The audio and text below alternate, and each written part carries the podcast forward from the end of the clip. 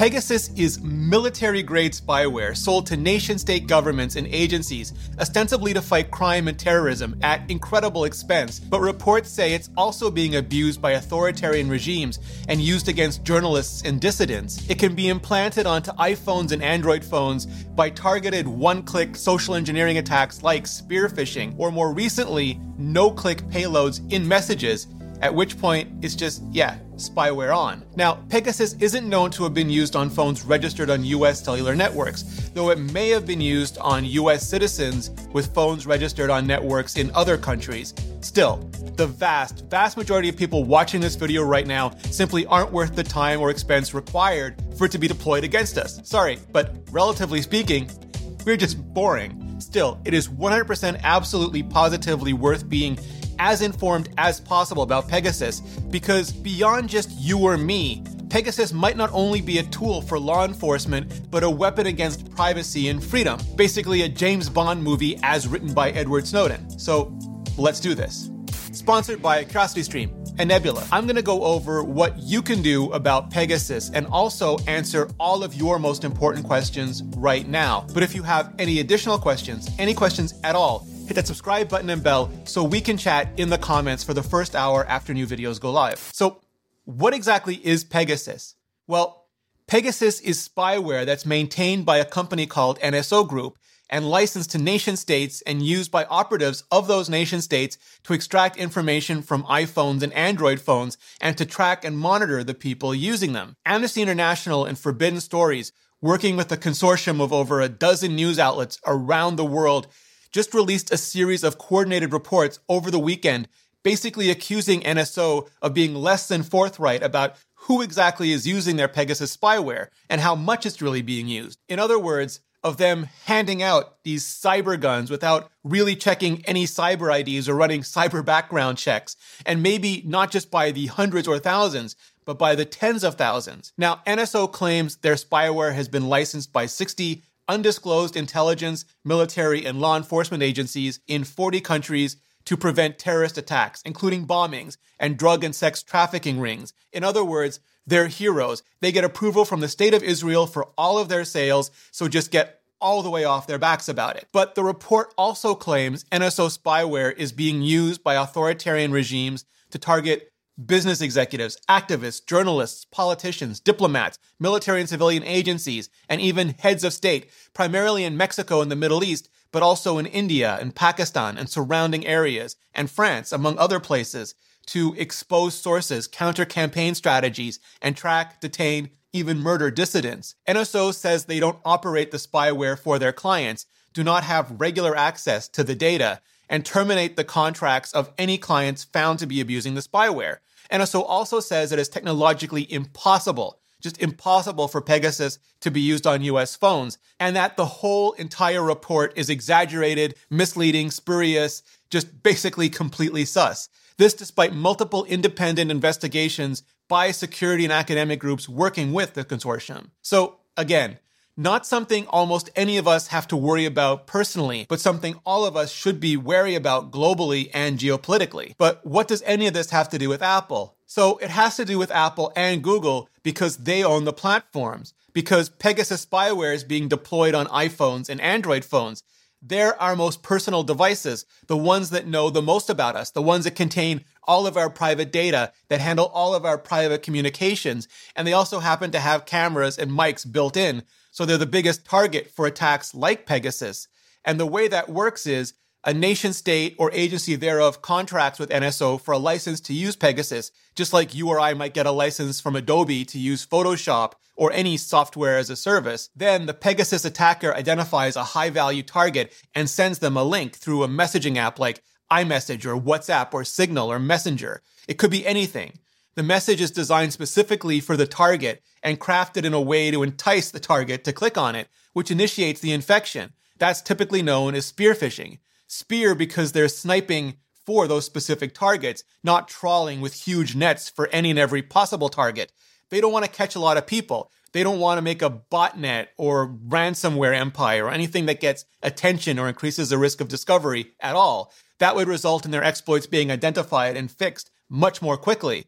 No, they want to catch only very specific people. So their exploits, the ones they paid a small fortune for, don't get burned and patched anywhere nearly as quickly. Now, more recently, Pegasus has also been deployed as zero click messages, meaning the target doesn't even have to be tricked into clicking on a link.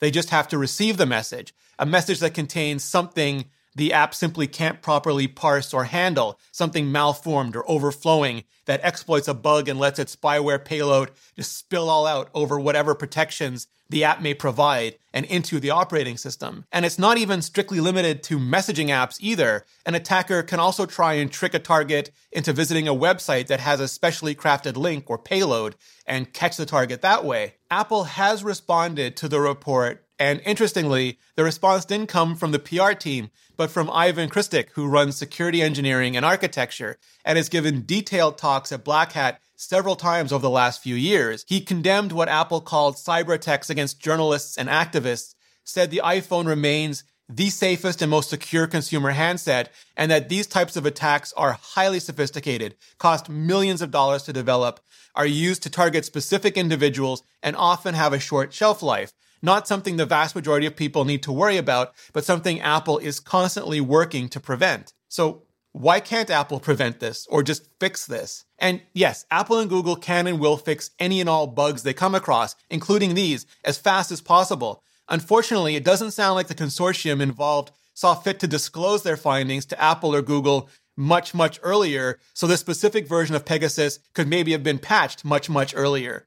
I mean, I wouldn't be surprised at this point if they gave their web and video production teams earlier and better notice about Pegasus than they gave Apple and Google, which to me personally is a lot. Now, reporters are under absolutely no obligation to disclose, but that's what ethical security researchers would have done. And I think the coverage would have been just as blockbuster regardless, especially if they could have said, we shared this information with Apple and Google, and they patched the bugs in a previous update. Now let us tell you all about it.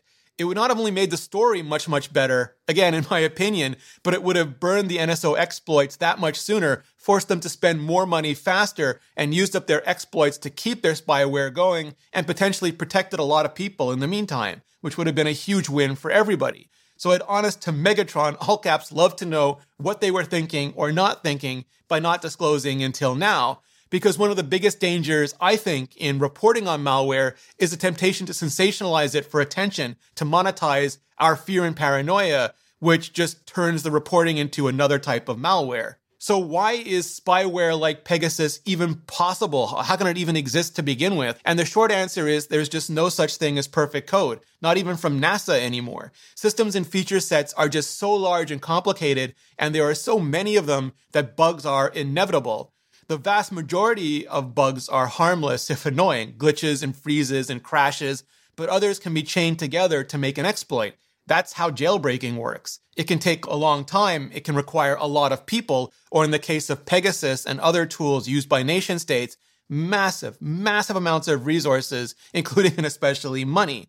Partially because ethical security researchers disclose whatever bugs and exploits they find to the Apples and Googles and other platforms of the world so they can be fixed and protect us, the users. And that just leaves fewer bugs and exploits for the less than ethical people to sell directly or to companies like NSO.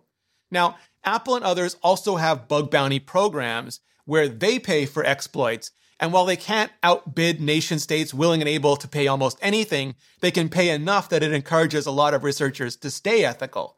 But either way, anyway, bugs are gonna happen, and nation states and those that sell to nation states can afford to get them. And all we can really do now is judge companies based on how fast and well they fix the bugs and exploits when they're found. And not just at the platform level infected by them, but at the infrastructure level hosting and deploying them, including Amazon, which just announced they're shutting down the infrastructure being used by NSO for the Pegasus spyware. And this will by no means stop them, but it will make their lives just that much more inconvenient.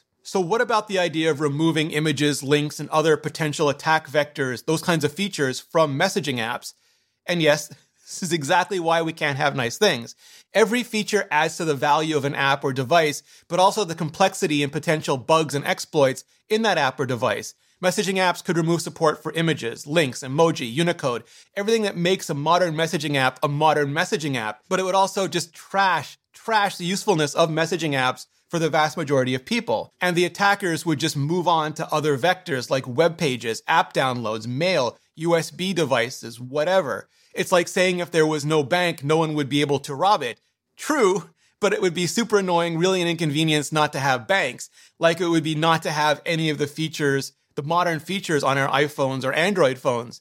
What Apple and Google and companies can and are doing is just continuing to harden iOS and Android and the online platforms, things that make it more difficult and time consuming and expensive to weaponize any bugs and exploits that they find or purchase. Apple's put point authentication codes into the silicon and created Blastdoor as a way to prevent a lot of the previous types of iMessage attacks from being successful. Google has Project Zero, which tries to find and report bugs before they can be weaponized. And that's just the proverbial tip of the offense and defense security response iceberg.